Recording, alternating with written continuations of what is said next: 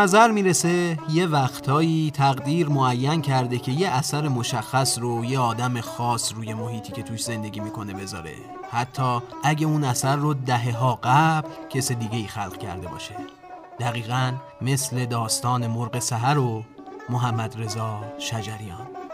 سال 1306 شعر مرغ سهر توسط محمد تقی بهار یا همون ملک و شعرهای بهار نوشته شد و اگرچه از جور زمانه می‌گفت و استبداد وقت رو نشونه گرفته بود منتها در ویژه نامه هفتمین سالگرد انتشار روزنامه ناهید منتشر شد. روزنامه ناهید روزنامه تنز بود که حامی رضا شاه بود. مرتزا نیداوود بر روی این شعر آهنگ ساخت و گفته میشه که اولین بار این تصنیف رو ایران و دوله هلن در جشن سالگرد روزنامه ناهید خونده. منتها جلال الدین تاج اصفهانی معتقد بوده که اون بوده که اولین بار مرغ سحر رو در همین جشن اجرا کرده. ما این رو دقیق نمی‌دونیم ولی می‌دونیم که اولین کسی که مرغ سحر رو خوند و صداش روی صفحه ضبط شد و منتشر شد ملوک زرابی بود. گفته میشه که کمی بعد و در اولین حضور بیهجاب یک زن در ایران روی استیج موسیقی قمرالملوک وزیری هم مرغ سهر رو خونده. تصنیف مرغ سهر به قدری همهگیر شد که توی سیاست های فرهنگی دولت مردای وقت تأثیر گذاشت و یه سال بعد از انتشار این تصنیف و همهگیری اون نظامنامه مقررات ضبط صوت در صفحات گرامافون تعلیف شد و به تصویب وزیران رسید. صفحه های گرامافون این تصنیف هم توسط شهربانی جمعآوری شد و انتشار و فروش مرغ سحر زیرزمینی شد و به اصطلاح براش بازار سیاه را افتاد. محمد تقی بهار شاعر مرغ سحر هم به خاطر سرودن این شعر به زندان افتاد و جالب اینجاست که تو زندان با ابراهیم ناهید مدیر مسئول روزنامه ناهید که یه زمانی هوادار رضا شاه بود هم همبند شد. در سالهای بعد و تا به امروز خواننده های زیادی مثل نادر گلچین، هنگامه اخوان، شهلا سرشار، همایون شجریان، فاضل جمشیدی، شکیلا، سالار عقیلی، فرهاد مهراد، محسن نامجو و گوگوش این تصنیف رو اجرا کردن منتها. این تصنیف تاریخ ساز وقتی به دست محمد رضا شجریان رسید با اسم اون گره خورد و تا به امروز و احتمالا تا به ابد به نام این استاد موسیقی ایران سند زده شده. نظر هوشنگ ابتهاج رو بشنویم در رابطه با تصنیف مرغ سهر مرغ سهر سه بخش داره. این بخشی که شما میشنوین بخش اولشه. مرغ سهر نار سر کن داغ مرا تازه تر کن. بعد در بخش دیگه به ظلم ظالم می‌دونم جور سیاد. در کلیات یه آرزوی کلی است که رهاش پیدا آهنگ.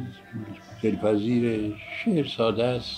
بعدم جلوش گرفتن دیگه شد. جلوی هر چی بگیرن حالشون اصلا هیچ وقت در ایران موسیقی اینقدر رواج نداشت حالا داره.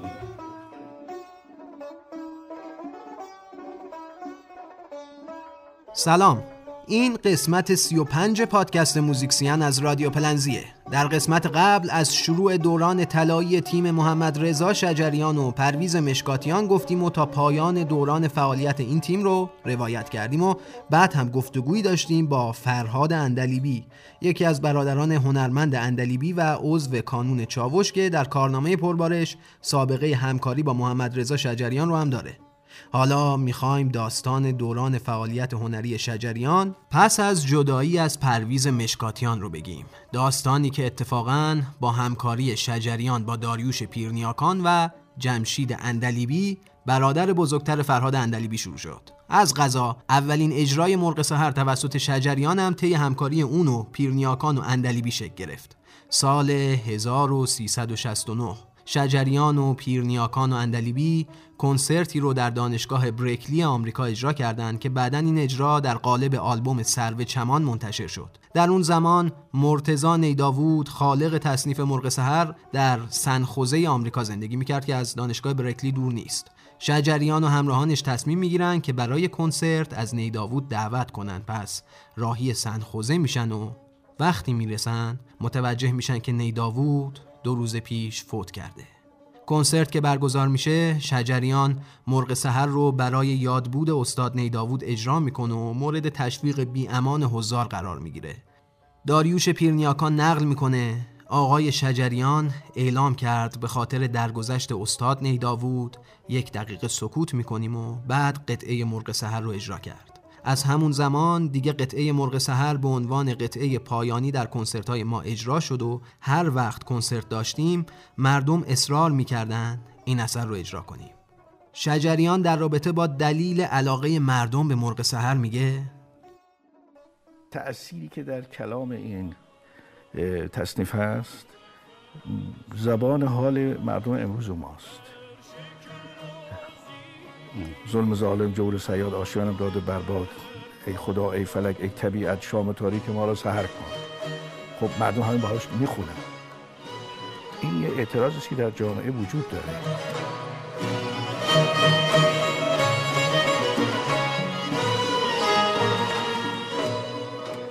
آلبوم های پیام نسیم، سرو چمان، رسوای دل، آسمان عشق، بهاریه، آرام جان و طریق عشق حاصل همکاری شجریان و پیرنیاکان در اوایل دهه هفتاد بود.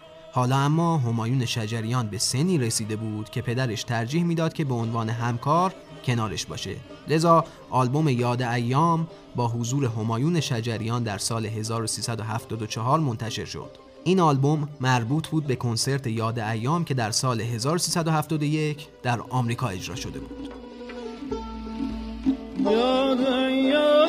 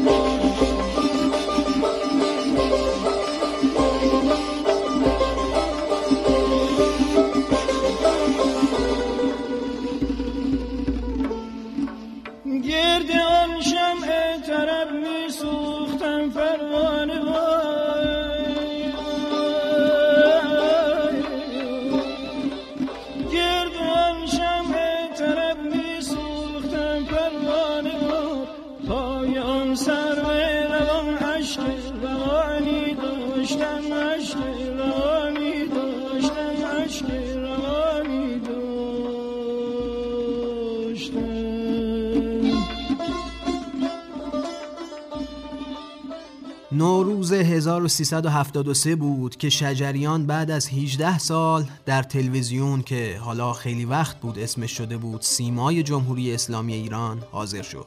اون در یه برنامه مناسبتی سال نو در سیمای جمهوری اسلامی حضور پیدا کرد و چند دقیقه صحبت کرد و بعد هم آوازی رو اجرا کرد و این شد اولین و آخرین حضور محمد رضا شجریان در صدا و سیما. بشنویم بخشی از سخنان شجریان در برنامه نوروزی صدا و سیما سال 1373 خیلی خوشحالم که این سعادت نصیبم شد در این لحظات پایانی سال 72 بتوانم سال 73 رو آرزو کنم که میمون و مبارک باشه فرخنده باشه و سالی پر از بهروزی و فیروزی و سال پر از موفقیت در کارهای زندگی و مسئولیتهای خانوادگی و اجتماعی باشه برای شما عزیزم. اجازه بدید من هم در همین آغاز چون می‌دونم بسیاری از بینندگان خوب ما منتظرند که من از استاد ایدی طلب کنم. به عنوان هدیه چون در شب سال تحویل هستیم. چه هدیه‌ای برای مردم خوب ما آوردید استاد؟ این نواری رو دیروز آماده کردیم. بله. بهاریه است آوازی است که غزلی از حافظ انتخاب کردم همراه با تار آقای پیرنیاکان بله. تنبک همایون پسرم اجراش کردیم. حالا چرا ما نمیدیم در تلویزیون اجرا کنیم؟ به این علت که خودتون بهتر می‌دونید که محیط بله. استودیوی تلویزیون به علت این چاق ها و این دکور و اینها جایگاه عرضه اون کار هنری که ما می‌خوایم که بداه خان باشیم بله. بداه نواز باشیم نیست. بله. غزلی از حافظ رو انتخاب کردم. چون در این لحظات رسیدن سال نو بله. بایستی اگر مقامی رو برای آواز انتخاب می‌کنی مقامی باشه که شاد باشه. ماهور رو من انتخاب کردم بله. و چهارگاه رو. غزل حافظ اینه که عجب حافظم کم شد. بله. زکوی یار می آید نسیم باد نوروزی. از این باد در مدد خواهی چراغ دل احسن. استاد شما یه مطلبی رو فرمودید که دست ما رو بستید. یعنی گفتید که با این پروژکتورها و این دوربین ها اجرای موسیقی ناب کمی سخته. ولی من می‌خوام جسارت کنم و خدمتتون بگم که خیلی خوشحال میشیم. اگر لطف کنید و چند بیت از کار قشنگتون رو اینجا زنده برای ما اجرا بکنید. اگر آمادگیش رو دارید. ما سراپا گوشیم. چشم. آخ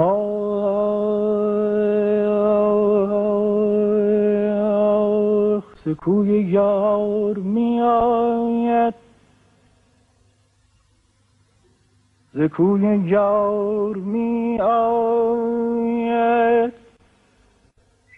نسیم باد نوروزی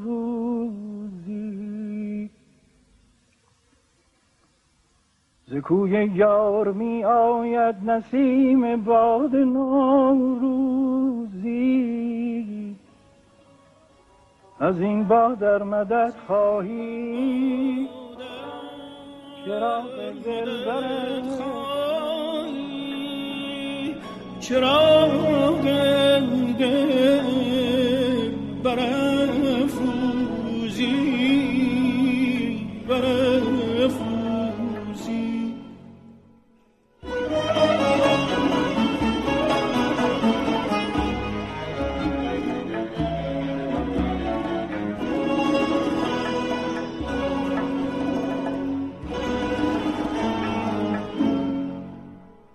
چو گلگر خورده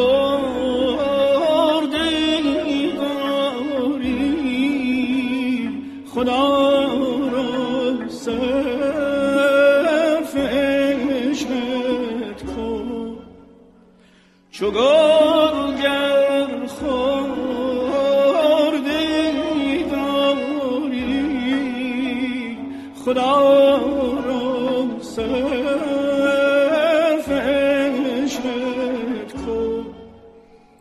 که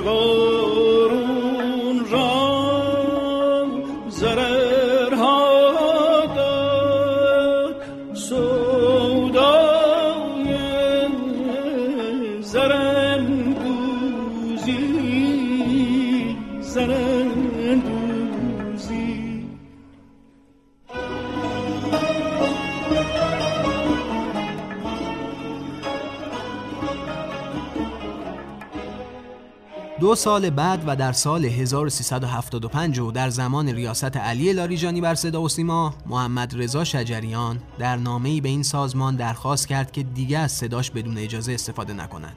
این اولین بار بود که اون صدای خودش رو برای پخش از صدا و سیما ممنوع کرد هرچند مسئولین صدا و سیما به این نامه چندان توجه نکردند. دوازده سال بعد و در شرایط کاملا متفاوت و در بحبوحه حوادث شجریان یه بار دیگه درخواست کرد تا از صداش در صدا و سیما استفاده نکنن اتفاقی که روایتش روایت یکی از پرتلاتوم ترین دوران تاریخ معاصر ماست و در ادامه بهش خواهیم پرداخت. نظر شجریان راجع به اولین درخواست عدم پخش صداش از صدا و سیما رو بشنویم. علت این که من نخواستم که رادیو تلویزیون در ایران صدا من پخش کنه چون از موسیقی استفاده درستی نمی‌کنن بی حرمتی می‌کنن به موسیقی و تفسیرهای بیجا می‌کنن و تصویرهای نابجاتر از تف... تفسیراتشون روی موسیقی من میذاشتن که من اعتراض کردم و بعد این بود که ازشون خواستم که دیگه از من چیز پخش نکنم و به طور کل رادیو تلویزیون و پخش می‌کنه بدون اجازه است. چه رادیوهای داخل کشور چه خارج از کشور.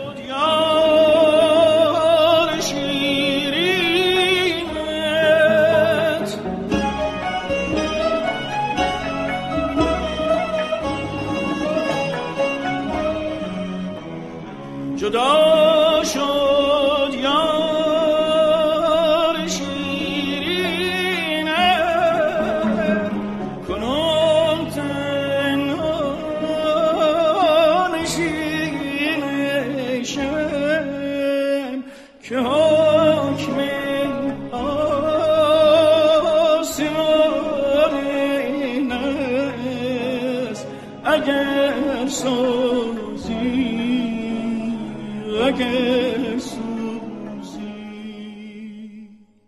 مدتی بعد شجریان آلبوم رسوای دل رو با همکاری گروه آوا و به سرپرستی مجید درخشانی منتشر کرد.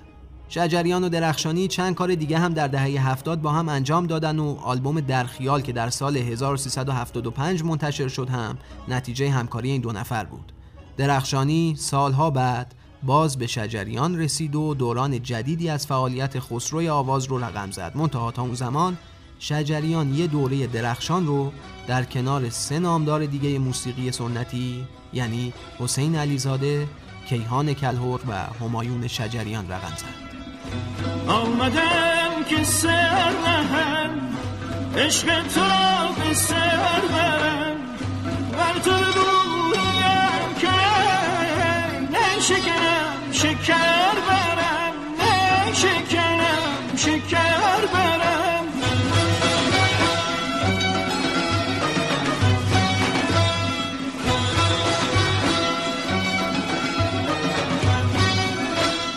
تا پیش از تشکیل گروه چهار نفره علیزاده، کلهور و شجریان ها محمد رضا شجریان آلبوم شب وسال رو با همکاری داریوش طلایی و سعید فرجپوری منتشر کرد و بعد در سال 1377 شروع به همکاری با کیهان کلهور کرد. کلهور استاد ویالون و ویالونسل و کمونچه و ساکن و دانش آموخته کانادا بود و در سفرهای شجریان به کانادا میزبان اون بود.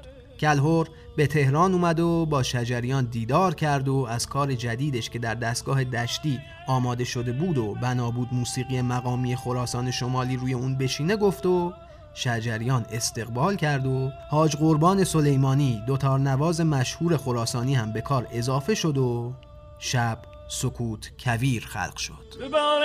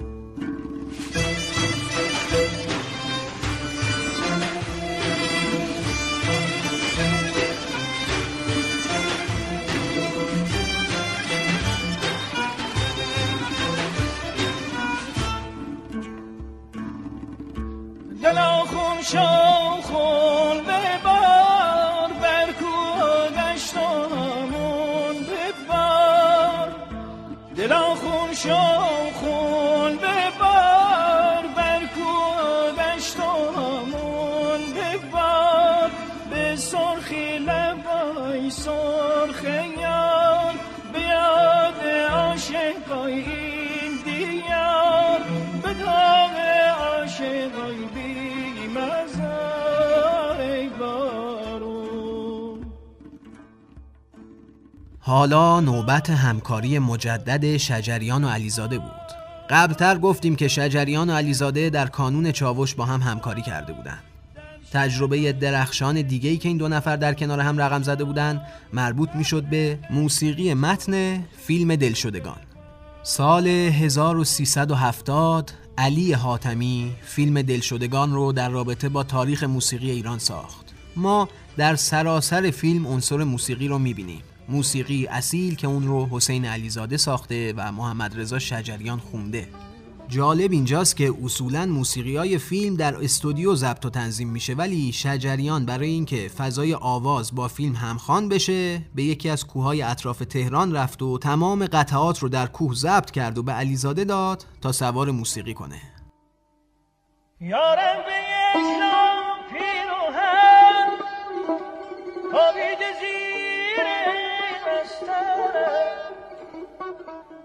یارم به یک نام پیروهن خوابید زیر ترسم که بوی بستر است است نوشانش کنم. ترسم که بوی بستر.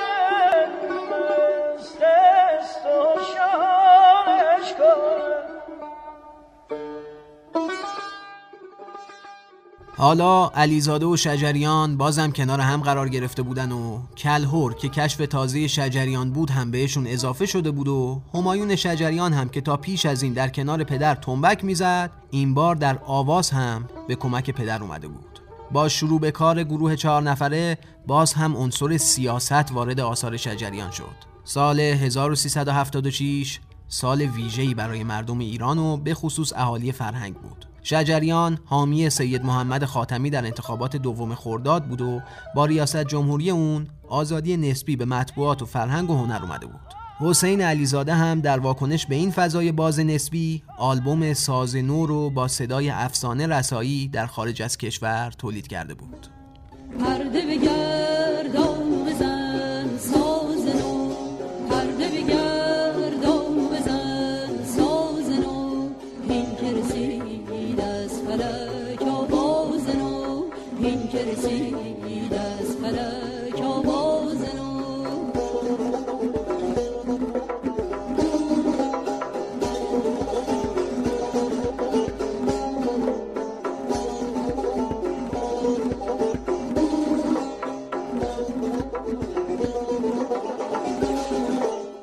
کمی بعد اما شرایط تغییر کرد.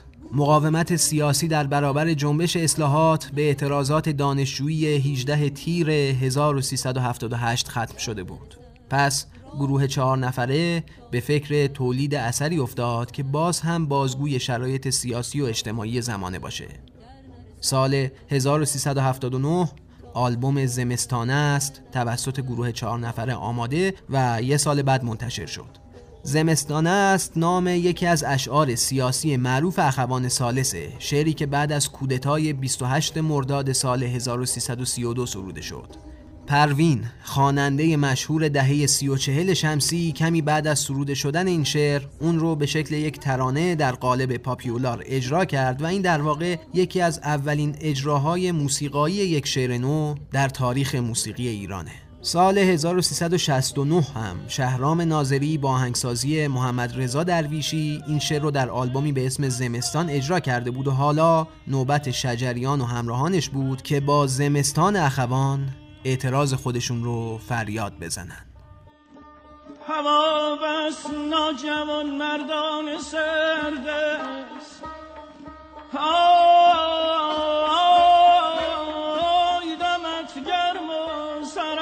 باد سلامم را تو پاسخ گوی در بکشای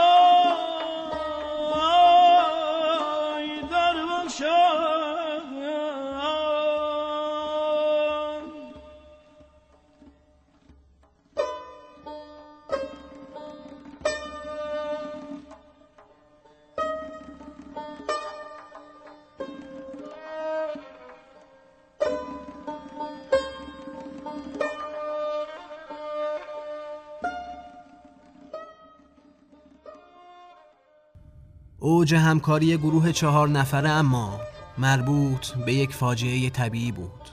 داستان این همکاری رو در اپیزود شماره 15 موزیکسیان مفصل تعریف کردیم. گفتیم که وقتی که همه خواب بودیم در ساعت 5 و 26 دقیقه بامداد روز 5 دی ماه سال 1382 بم برای دوازده ثانیه لرزید و بیش از 26 هزار نفر رو در خاک خودش دفن کرد. داغ هموطنامون سوزناک بود اما داغ نشسته بر دل اهالی موسیقی وقتی سنگین تر شد که فهمیدیم ایرج بستامی خالق گلپونه ها زیر آوار بم برای همیشه خوابیده. محمد رضا شجریان استاد ایرج بستامی ابتدا به یاد درگذشتگان زلزله بم پیامی صوتی منتشر کرد. فاجعه بس غمانگیز و دلخراش بود. زخمی جانکاه بر پیکر و جان و روان نشست. قربانیان بسیاری بر جای گذاشت. همه ایرانیان اندوه فاجعه را از سویدای دل گریستند. آوار خشک خاک بر جان همگان نشست. این نخستین بار نیست که هم میهنان خود را در حادثه ای چنین خانمان سوز از دست می دهیم و چه تلخ می اندیشیم که آخرین بار هم نخواهد بود. فروغ مهر و نیک سرشتی مردم تلخی این حادثه را تا به تحمل داد. مجالی بود تا در روزگار نفرت و شرارت و بیاعتنایی مهر ورزیدن و دوستی را بار دیگر از سر بگیریم. دانستیم که هنوز توان دوست داشتن در ما نمرده است. این حادثه دیگر بار ما را به خود آورد که زندگی جز به دوستی و مهر فرجامی خوش نخواهد داشت. آنها که فرصت یگانه زندگی را باختند قربانی قفلت همه ما شدند. هم از این روست که باید یادشان را زنده بداریم تا دیگر بار جامعه ما شاهد قربانیانی چنین بیشمار و گسترده نباشد. اکنون باید توان زاری خود را به نیروی زندگی بدل کنیم و امید را برای آنان که مانده اند ارمغان آوریم. کودکانی که وجودشان سرچشمه شادی و سبکباری زندگی است فردایی روشن را چشم در چشم ما دوختند ایران آینده را کودکان امروز می سازند دوستشان بداریم. قلب همه ما ایرانیان تا دورترین نقطه جهان به یکدیگر پیوست. و سرود عشق و انسان دوستی در جان ما تنین انداخت. هر کس با هر توانی که داشت به میدان آمد.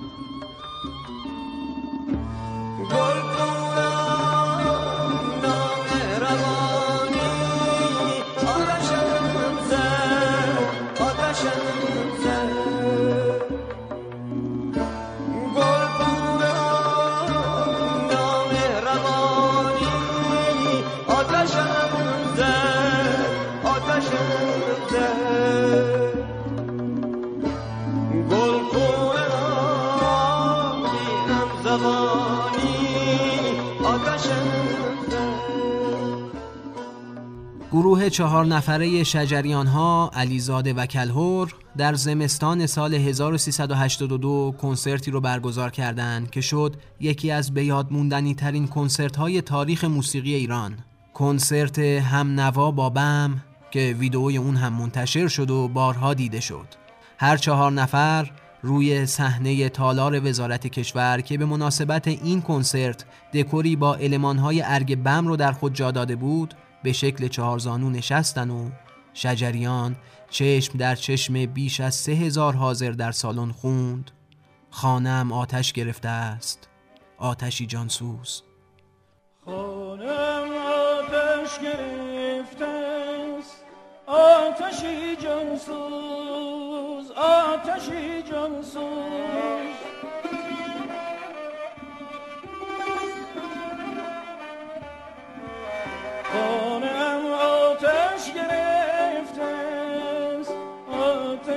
جانسوز آتشی جانسوز هر طرف می سوزد این آتش پرده ها و فرش ها را.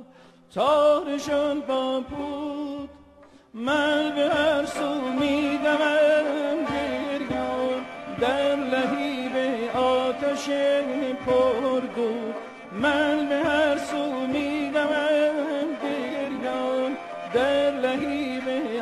آتش پردود در لهیب آتش پردود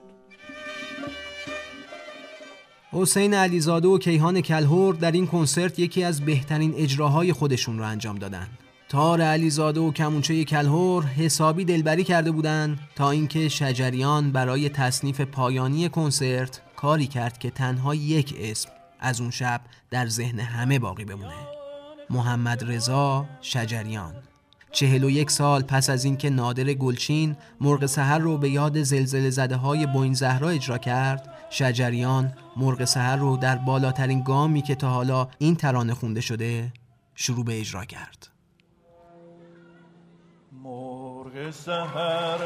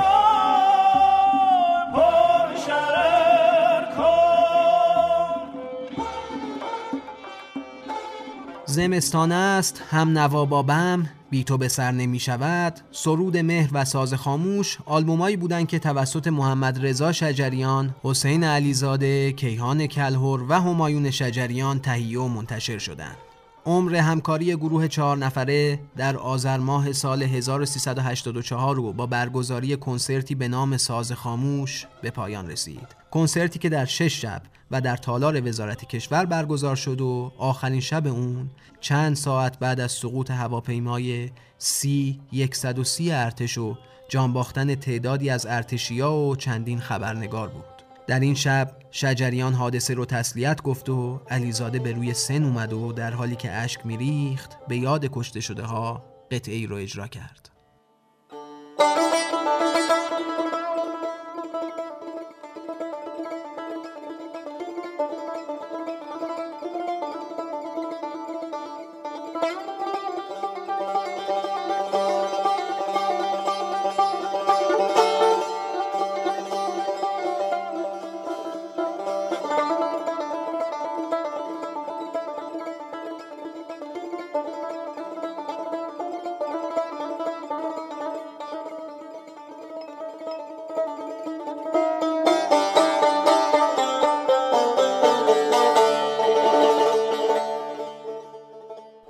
بعد از پایان همکاری شجریان با علیزاده و کلهور اون مجددا به سراغ مجید درخشانی رفت و با گروه آوا شروع به همکاری کرد و بعد گروه شهناز رو پایه گذاری کرد. گروهی که سرپرستیش بازم بر عهده درخشانی بود. شجریان گروه شهناز رو شکل داد تا بتونه با نسل جدید نوازنده ها همکاری کنه تا هم تعدادی هنرمند جوون رو پرورش بده و هم سازای ابداعی خودش رو به جوونا بده تا با اونها بنوازن چرا که اساتید قدیمی حاضر نبودن که با این سازای جدید کار کنن شجریان اسم این گروه رو به یاد استاد جلیل شهناز نامگذاری کرد و دخترش مژگان رو هم به عضویت این گروه درآورد. شجریان تا پایان دوران حرفه‌ایش با این گروه همکاری کرد. درخشانی در رابطه با این دوره فعالیت هنری شجریان میگه؟ همون یه تیکی کوتاه سازی که یک جوانی می‌تونه تنها کنار استاد بزنه این یه چیزی یکی از آرزوهای هر نوازنده ایرانیه. و از اون طرف با جامعه موسیقی نمی‌تونم بگم همه ولی برخی برخوردهای خوبی نداشتن. حالا مثلا میگن چرا استادا کنار استاد شجریان نشن خب استادا که سالهای سال نشستن کار کردن. بعد ضرورت تشکیلی ارکستر اینه که ارکستر مداوم در تمرینات حضور داشته باشه استادا نمی‌تونن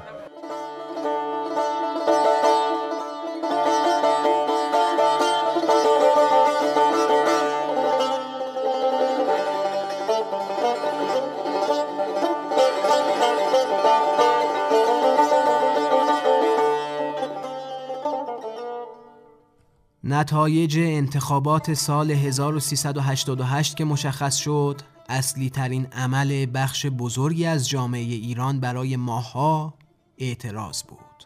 اعتراضات خونبار بود و وسعتش بسیاری از شهرهای ایران رو در بر گرفته بود. کاندیداهای معترض به نتیجه انتخابات رهبری اعتراضات رو بر عهده گرفتن ولی صدای اعتراض محمد رضا شجریان بود. اون ابتدا در نامه مجدد به صدا و سیما پخش آثارش از جمله ایران ای سرای امید رو ممنوع کرد. اگرچه نوای ربنا و آواز افشاری رو استثنا دونست. واکنش صدا و سیما اما ممنوع صدا کردن کامل شجریان بود و حتی مناجات ربنای اون هم دیگه پخش نشد و همین تبدیل شد به یکی از مطالبات سیاسی سالهای آینده یعنی بازگشت ربنا به سر سفره های افتار. همه از خدایی به سوی خدا برویم.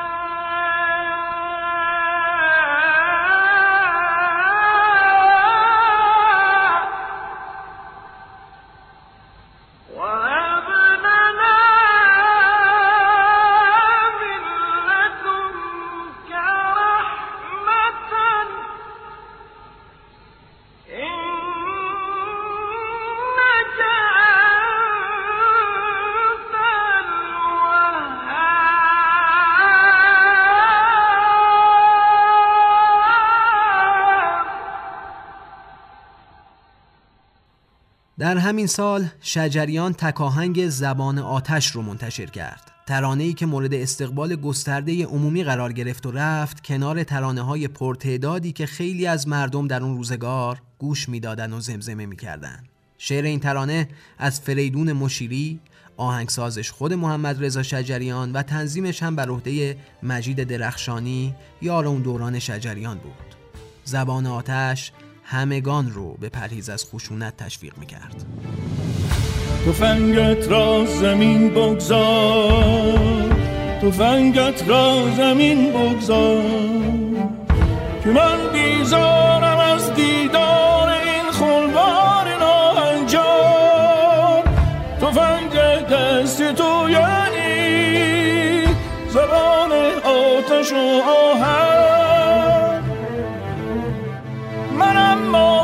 پیش این اهریمنی ابزار بنیان کرد ندارم جز زبان دل زبان دل.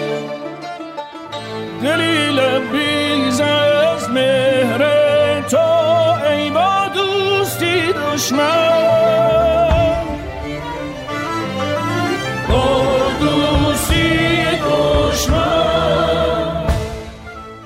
کمی بعد شجریان از ایران خارج شد. اول به آمریکا رفت و در یه مصاحبه با تلویزیون فارسی زبان صدای آمریکا شرکت کرد و سخنان سیاسی که به زبون آورد حسابی سر و صدا به پا کرد. بعد در مصاحبه‌ای با تلویزیون بی بی سی فارسی دوران حرفه‌ایش رو روایت کرد و اونجا هم سخنان سیاسی به زبون آورد که خیلی شنیده شد. اون در واکنش به سخنرانی محمود احمدی نژاد که معترضای سال 88 رو خس و خاشاک خطاب کرده بود اعلام کرد که من صدای این خس و خاشاکم. شجریان از گذرگاه سختی گفت که پیش روی ایران و بعد به ایران برگشت. در بد و ورود به ایران شجریان توسط نهادهای امنیتی احضار شد ولی دوره بازجوییش دو ساعت و نیم بیشتر طول نکشید. به نظر می‌رسه که در اون دوران شجریان چنان جایگاه اجتماعی پیدا کرده بود که هزینه برخورد باهاش خیلی خیلی سنگین بود و به نوعی ناممکن بود.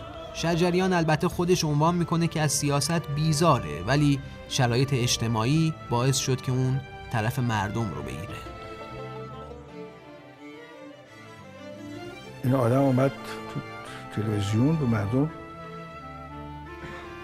آمد نیشخند زد. و گفت یه عده خسته خاشاک گوشه دارن حرف می‌زنن و ما مثل آب روون اومدیم. گفتم خب. من صدای این خسته خاشاک زبان آتش و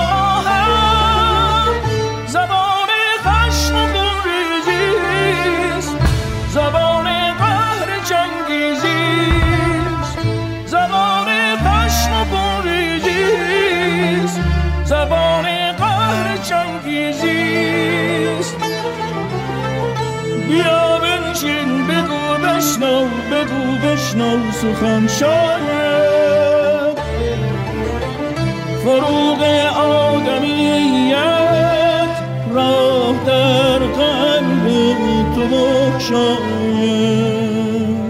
فروغ آدمیت راه در قلب تو اما وقتی که طوفان به راه بیفته چشم آدم ها رو کور می‌کنه. یه ملت وقتی که خشمش برانگیخته میشه هیچ نیرویی نه تاریخ نشون میده هیچ نیرویی نتونسته جلوش مقاومت کنه. پنج سال و ده سال و 20 سال و 15 سال اینا هم چیزی در سن تاریخ نیست. لحظه است. اما گذر سختی در پیشه بسیار سخت. و خیلی. واقعا نگران کننده است. اگه این دو حرف هم دیگر رو نتونند خوب بشنون خیلی خطرناک. حکومت و مردم.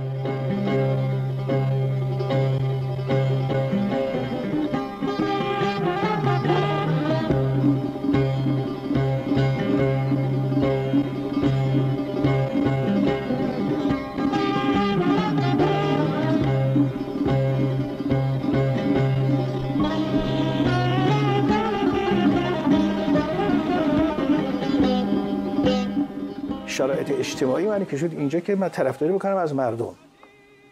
و بیشتر از اون من حرفی نزدم یک هزارم از اون چیزی که همه می‌دونن همه میگن یک هزارم گفتم بیشترم نگفتم. ولی خیلی شده بلدم بگم ها اما می‌خوام از مسیر و هنرم خارج نشم. ولی هنری که در خدمت مردم. من از سیاست بیزارم. هرگز هم از این پامو تو سیاست بزنم. من کار هنری میدارم می‌کنم. محبوبیتی هم که فکرش نمی‌کنم بهش رسیدم شهرتی هم که فکرش نمی‌کنم بهش رسیدم. دیگه چی می‌خوام؟ ولی با مردم دارم زندگی می‌کنم. وقتی مردم من می‌بینم که در این ناراحتی یا این اعتراض پیدا می‌کنم من زبان اون مردم هم هستم. اگه می‌خوام توی مردم باشم. به اعلام میگن تو چی جور هنرمندی هستی؟ تو دیگه کار هفته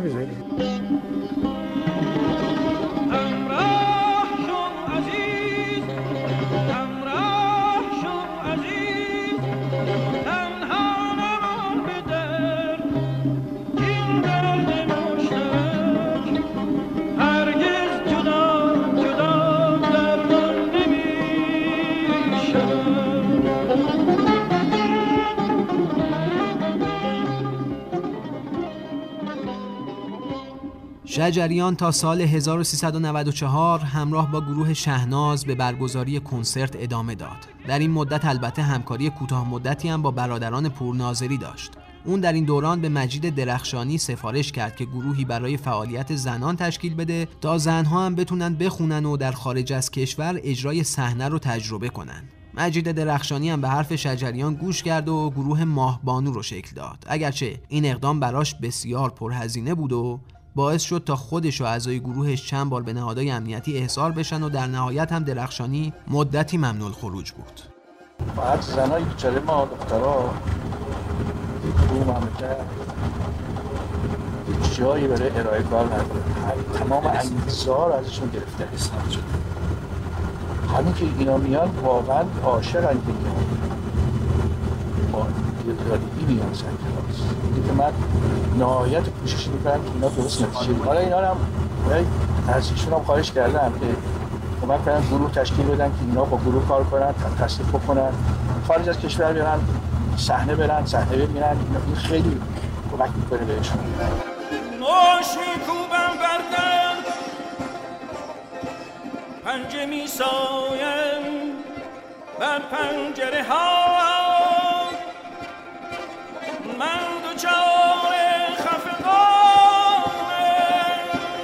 خفقان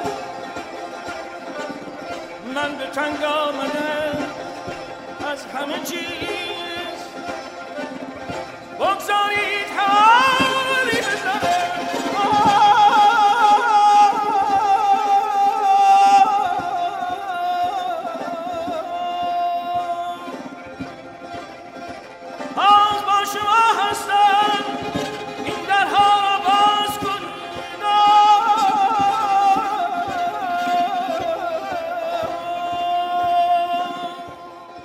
اینها آخرین نوت‌های حیات موسیقایی محمد رضا شجریان بود. کسی که حرفه‌ای بود و با همین حرفه‌ایگری تونست موسیقی سنتی ایران رو احیا کنه. شجریان مستقیم یا غیر مستقیم چند نسل از موسیقیدانهای سنتی ایران رو تربیت کرد و چنان تاثیرگذار بود که طی یک دیدار کوتاه با محسن نامجو تونست روی آواز این خواننده نامدار نسل جدید تاثیر شگفتانگیزی بذاره یا با حضور در یک مسابقه آواز به عنوان عضوی از هیئت جوری صدای جوانهای خوش صدا رو تربیت کنه. بشنویم بخشی از حضور محمد رضا شجریان به عنوان هیئت جوری یک مسابقه آواز رو و بعد هم نقل قول نامجو رو بشنویم از دیدارش با این استاد موسیقی فارسی. خب حالا ببین اینجا شما تا می‌خوای اینجا تو این نوت صدات بیاری بیرون صدات میدزدی. راهاش نمی کنی ها اینجا صدا بده بیرون. قوی‌تر.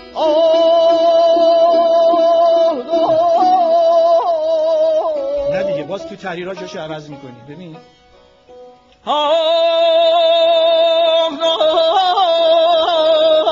تو همون صدا همون تحریر اونجا بده. نه نه. صدا داری میدوزی. ببین میگی ها اینجوری نیست. ها صدا باز جوهر داشته باشه. این آدم لذت نمی‌بره از اون صدا که میترسونیش. خاک بر سرش می‌کنی حقیقت صدا. رو ها! بگو.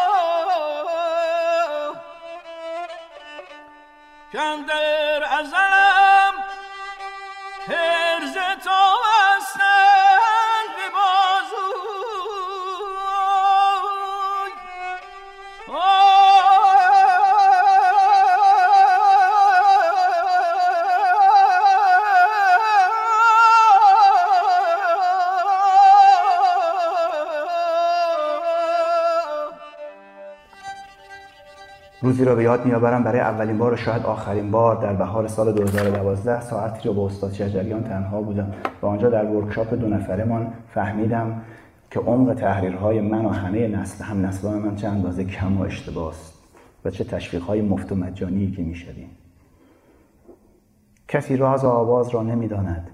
راز تمرین آواز را. و استاد در آن روز برایم گفت که برای سالهای سال هر آخر هفته آنقدر در کوههای اطراف تهران تمرین تحریر انجام می‌داده که از درد دیافراگم تا دو روز ضبطهای رادیو و تمرین و کلاس تعطیل می‌شده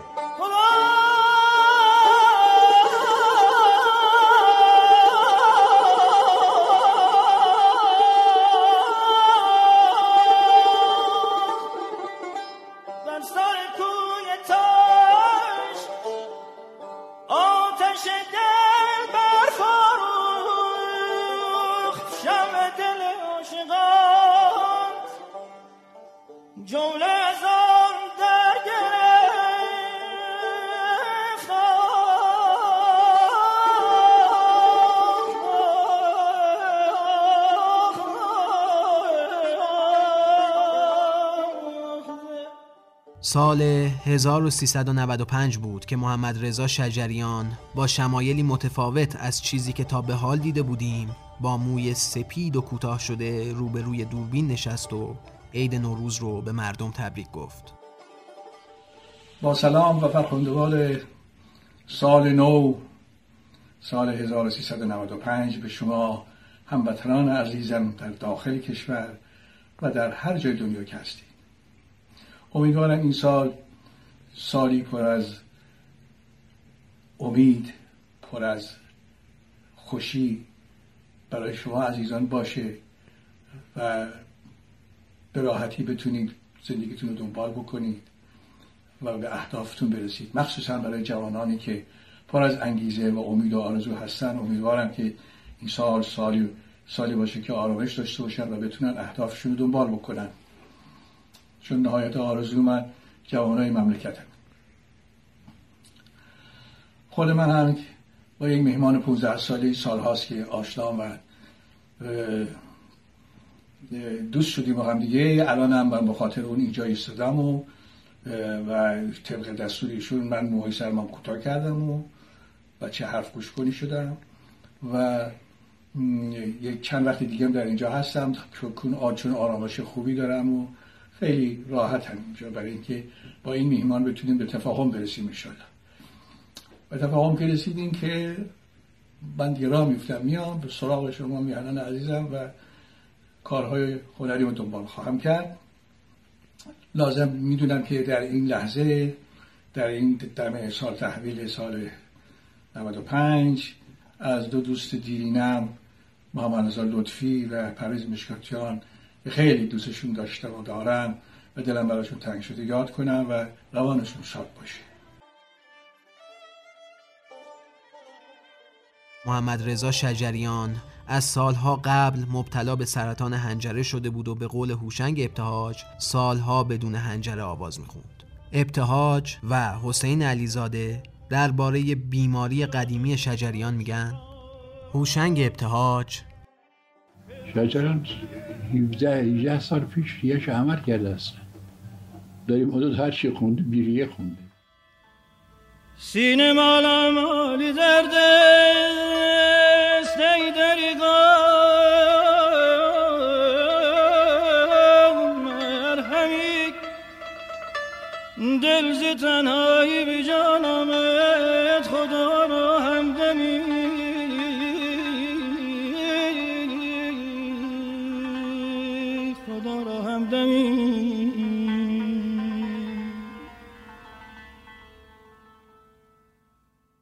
حسین علیزاده.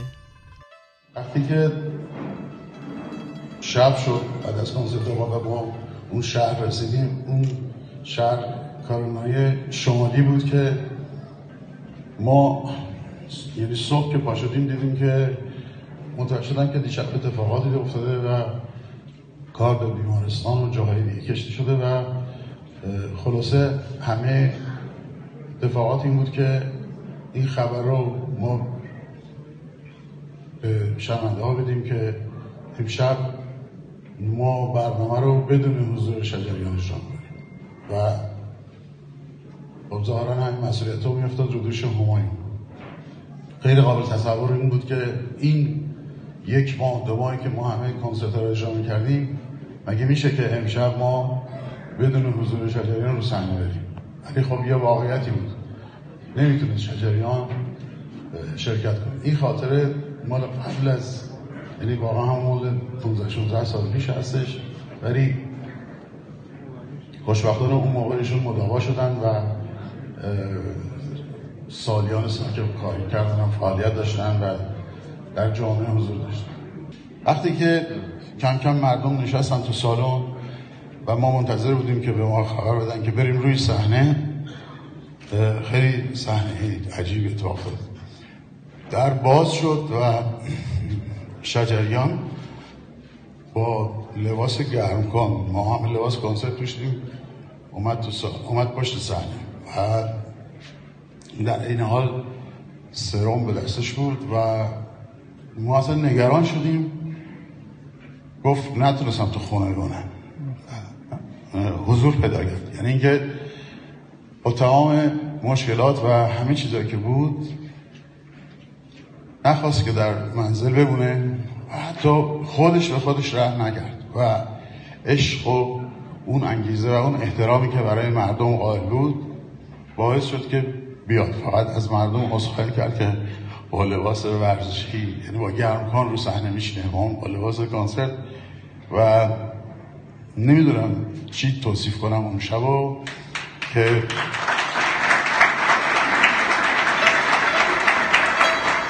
أهلا.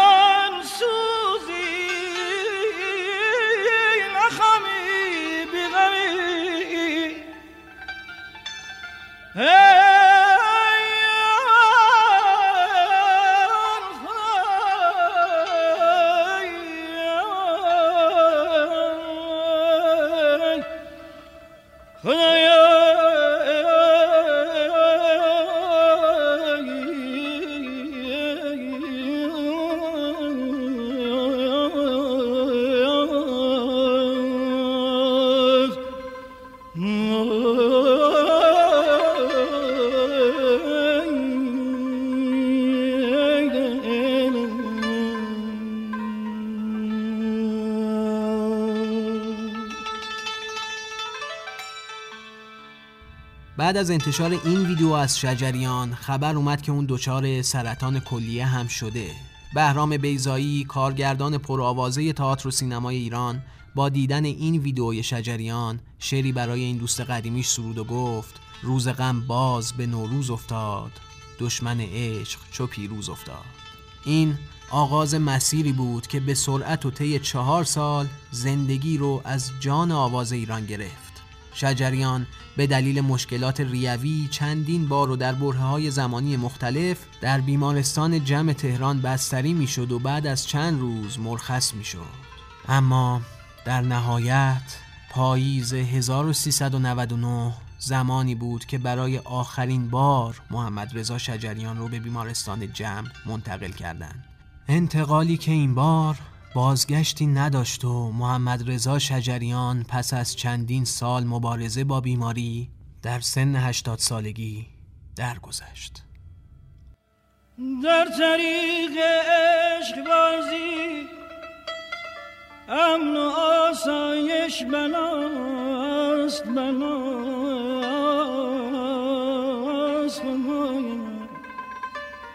ریش بادم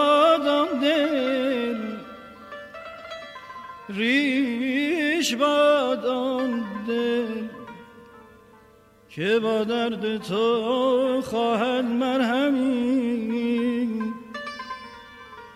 خواهد مرهمی.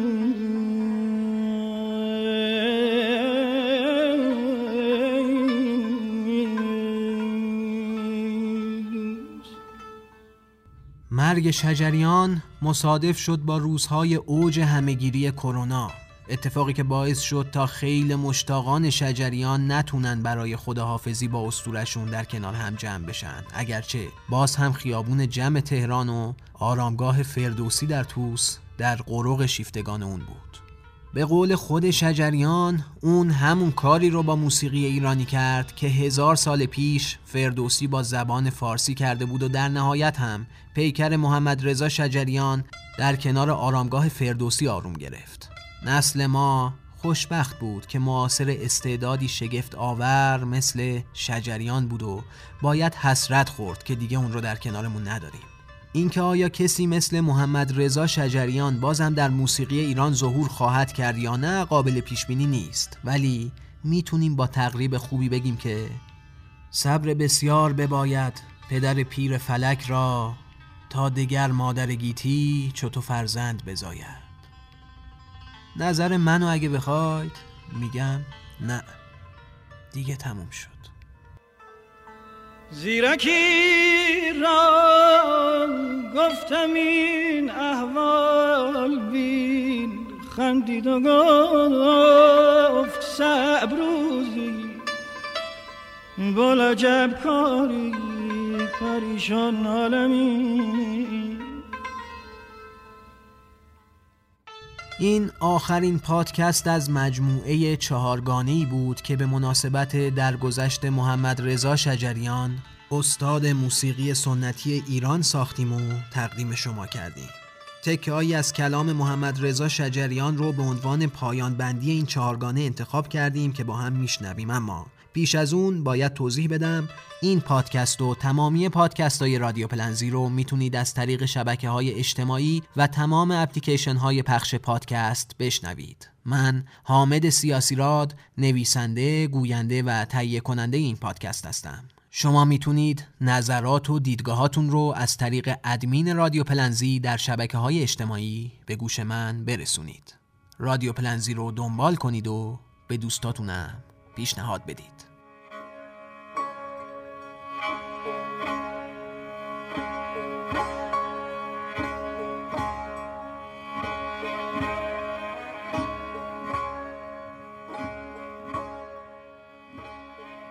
اصلا هیچ کس شجریان نمیشه چون من کسی دیگه ای نشدم من خودم بودم. هر کسی بیا جای خودش می‌گیره. یعنی هیچ کس جای کسی دیگر نمی‌تونه بگیره. هر کسی بیاد جای خودش بگیره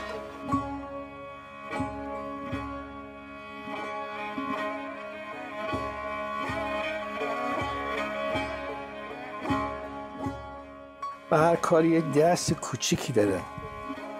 آشپزی هم بکنه فرق هر کار خوشنویسی از بچگی دوست داشتم نقاشی از بچگی دوست داشتم ورزش رو همچنین.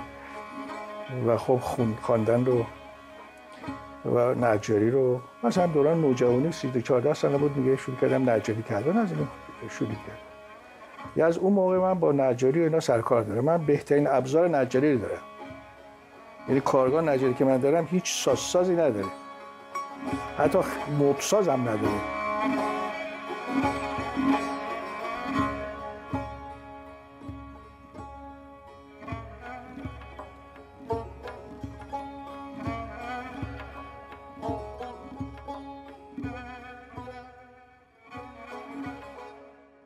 آره آسیب پذیری کنسرت در مملکت من.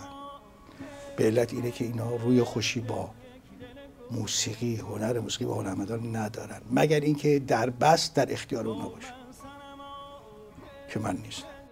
کجای دنیا موسیقی مجوز می‌خواد؟ کجای دنیا شعر مجوز می‌خواد؟ اینا برای هر چیزی یه ایده آدمای بی سواد بی اطلاع بی سلیقه اونجا میشینه می‌خواد راجع موسیقی نظر بده. غلط می‌کنه موسیقی نظر.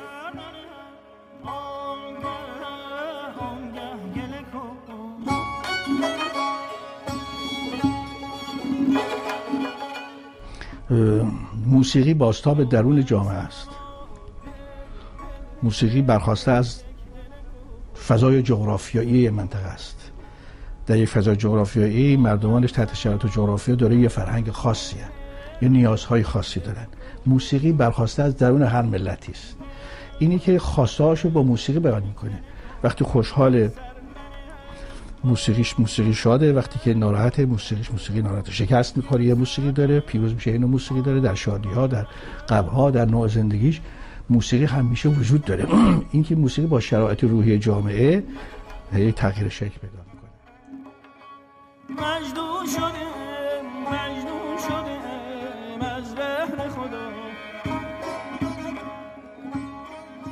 حقیقتش خودم روحی سیاسی ندارم روحی مردمی دارم روحی هنری دارم. اما تو سیاست برم اینها چون از هشت سالگی من همیشه محیطم محیط سیاسی بوده و مبارزات سیاسی و نمی‌دونم مرگ بر فلان زنده بر فلان فراوون دیدم اینها.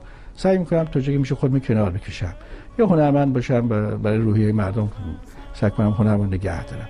آخه دیدگاه سیاسی داشتن یه هنرمند با فعالیت سیاسی فرق می‌کنه.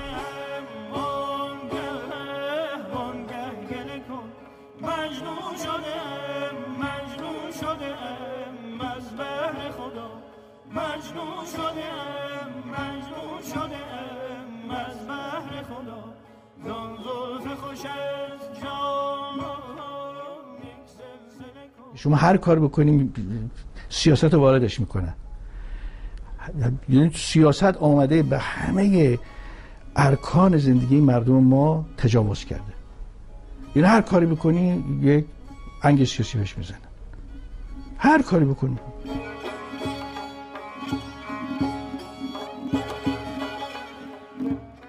چون موسیقی رو من برای مردم ارائه می‌کنم. بره وزیر و بره وکیل و بره چون من موسیقی ارائه نمی‌کنم که. اونا اگه جزء مردم باشن؟ گوش می‌کنن. جامعه آگاه وجدان جامعه بیداره. جامعه مور از ماست می‌کشه. کوچکترین اشتباهی شما زیر پروژکتور جامعه وجود دارین. هیچ چیزی نمی‌تونین پنهان کنین.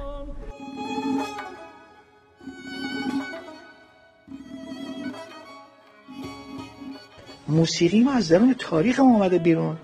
اینه که غم داره بله. تاریخ ما رو بخونیم ببینید سراسرش جنگ و کشتار و بدبختی و فشار و استبداد بوده. سراسرش استبداد بوده. هنوز ما به دموکراسی نرسیدیم. موسیقی ما تابع این شرایط قرار گرفته. شما نمی‌تونید از اون موسیقی خواسته باشین که در بیخبری باشیم خوش بگذرونیم فقط برقصیم.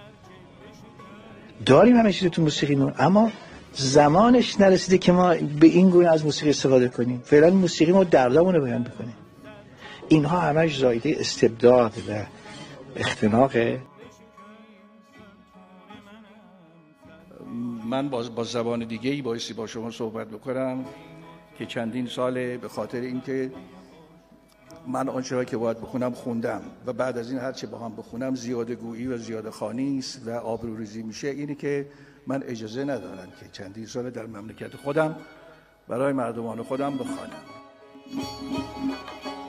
ای موسی جان چوپان شدی. ای موسی جان چوپان شدی. بر تور و برا ترک گله کن. شاید بگم هیچ جا دنیا مثل ما اینقدر موسیقیشون اینجور رشد نکرده توی سالها. حالا مردم عادی گاه اوقات فکر می‌کردن که مثلا موسیقی ما همش غمناکه. نه اینجور نیست. همه موسیقی ها غمناکه. همه موسیقی ها شاده بسیاری داره که جامعه چه حال و روحیه ای داره. و موسیقی ما از شاید بگم که از تمام موسیقی های دنیا استعداد بیشتری داره که هر کاری بشه باش کرد. فقط مذهب بوده که در طول هزار خورده سال هی موسیقی رو نذاشته خودشی نشون بده. چون روحانیت فکر کرده که یک رقیب داره. اینو از صحنه بیرونش می‌کرده. من موقعی که شعر حافظ اون قنای شعر حافظ هست منو به خوانندگی وامی داره گاهی اوقات اون قنای شعر منو تا جایی می‌بره که از خود بی خود میشم در آواز. مجنون شده مجنون شده از بهر خدا. همون کاره که در موسیقی جهان میشه کرد تو موسیقی ما میشه کرد به اضافه ما دو گام اضافه داریم.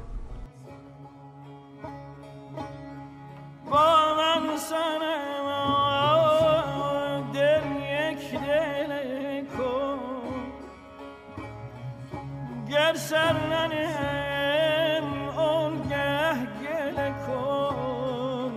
گر سر ننهم اون گه گل کن.